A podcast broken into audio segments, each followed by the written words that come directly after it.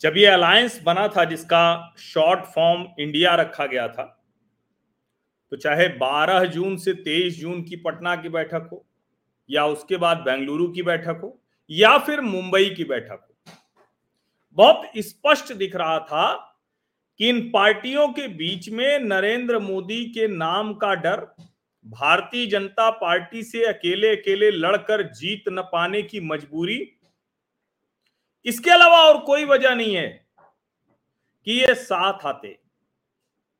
विसंगतियाँ हर दो राजनीतिक दल में होती हैं, जैसे इन पार्टियों के प्रवक्ता अक्सर टीवी की बहस में कहते हैं कि भाई अगर हम इतने विचार हमारे एक होते तो हम एक साथ चले गए होते, पार्टी ही क्यों अलग अलग होती, मर्ज क्यों नहीं हो गई होती? लेकिन यह भी सच है कि आप लाख कहें कि विरोधी विचार की पार्टियाँ हैं, लेकिन कोई तो एक कॉमन पॉइंट होता है ना। कोई मुद्दा होता है, या अगर आप किसी पार्टी या व्यक्ति के खिलाफ लड़ रहे हैं तो भी आपको कुछ चाहिए होता है। यहाँ इन दलों के पास ऐसा कोई पक्का वाला आधार नहीं।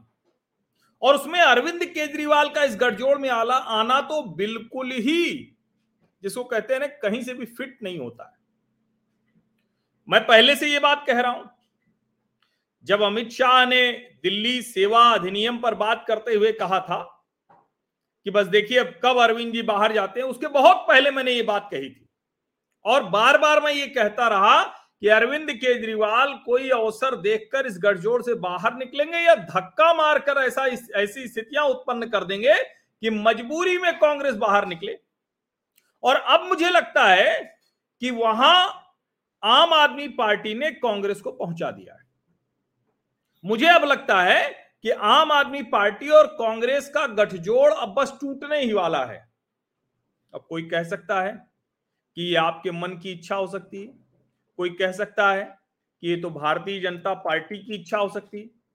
देखिए, भारतीय जनता पार्टी की इच्छा होना अलग बात है, लेकिन किसी दूसरी पार्टी की इच्छा से कोई दूसरी पार्टी कुछ कर पाए, ऐसा होता नहीं है।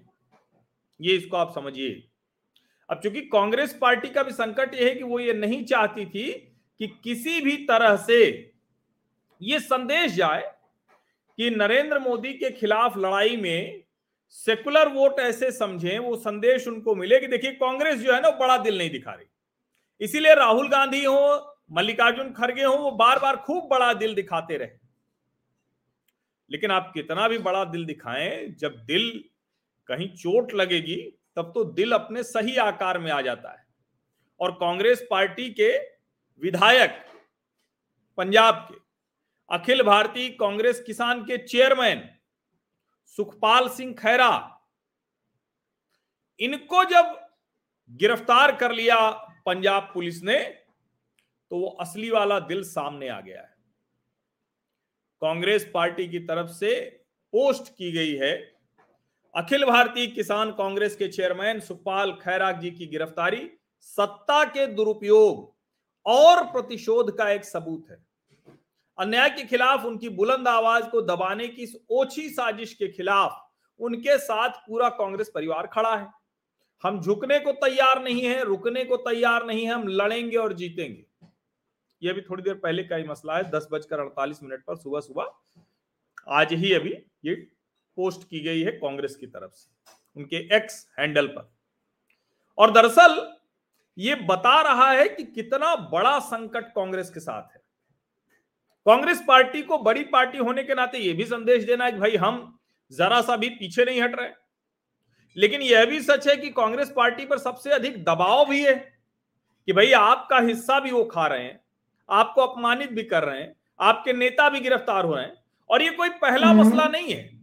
इसके पहले पूर्व मुख्यमंत्री चरणजीत सिंह चन्नी, जो पंजाब स्टेट विजिलेंस है, उसने बाकायदा इनको, चरणजीत सिंह चन्नी को बुलाया था और पूछताछ हुई थी। सिर्फ़ पूछताछ नहीं हुई थी, उनके ऊपर बहुत गंभीर आरोप हैं। और जब गंभीर आरोप होंगे तो ज़ाहिर है कि उन गंभीर आरोपों में कभी भी गिरफ्तारी भी हो सकती है। उनके खिलाफ डीए केस चल रहा है। तीसरी बार उनको विजिलेंस ब्यूरो के सामने पेश होना पड़ा। अभी जुलाई 6 जुलाई को जब उनकी पेशी हुई थी तो तीन घंटे तक पंजाब विजिलेंस ब्यूरो ने उनसे पूछताछ की थी।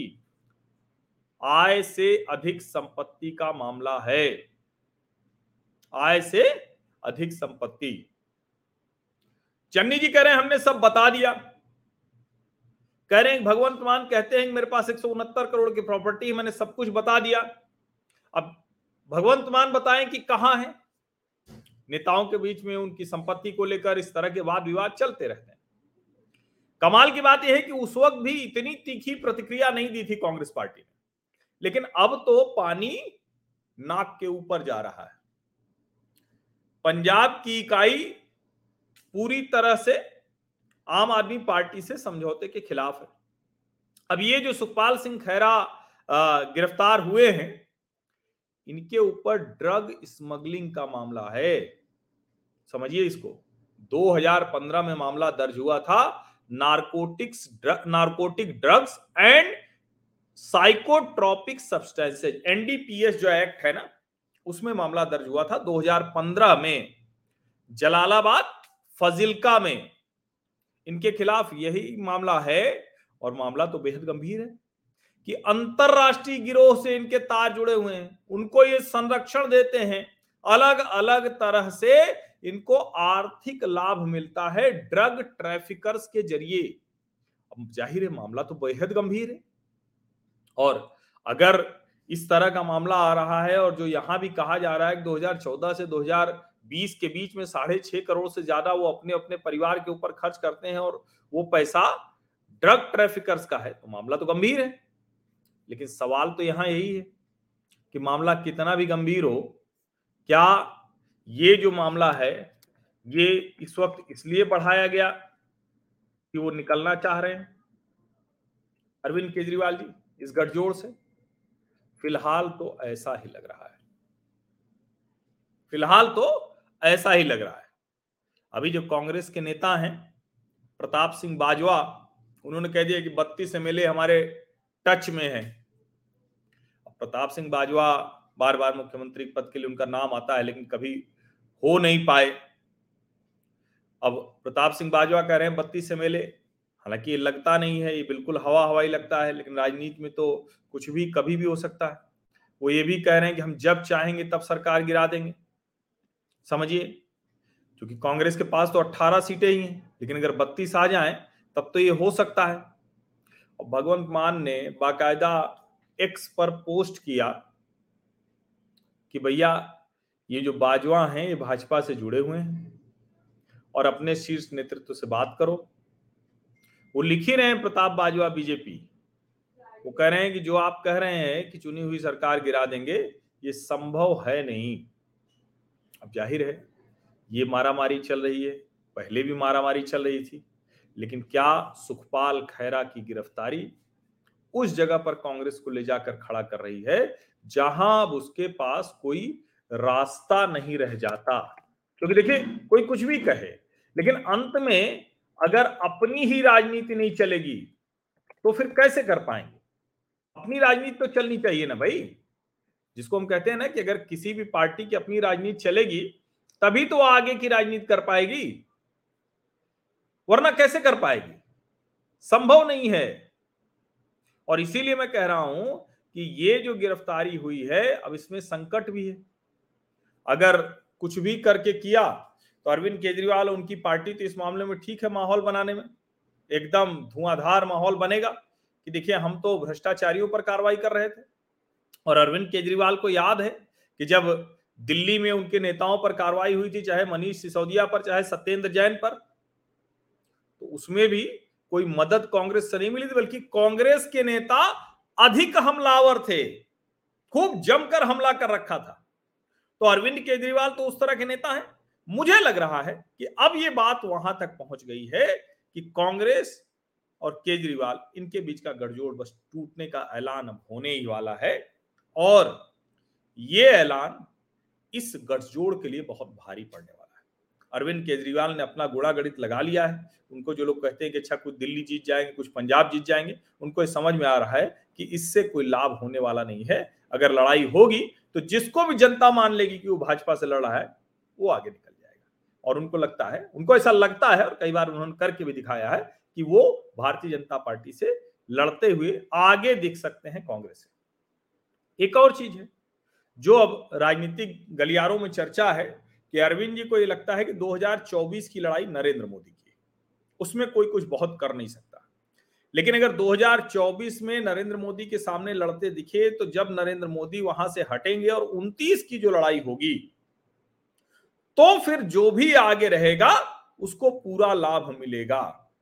केजरीवाल इसीलिए न छत्तीसगढ़ छोड़ रहे हैं, न मध्य प्रदेश छोड़ रहे हैं, न राजस्थान छोड़ रहे हैं।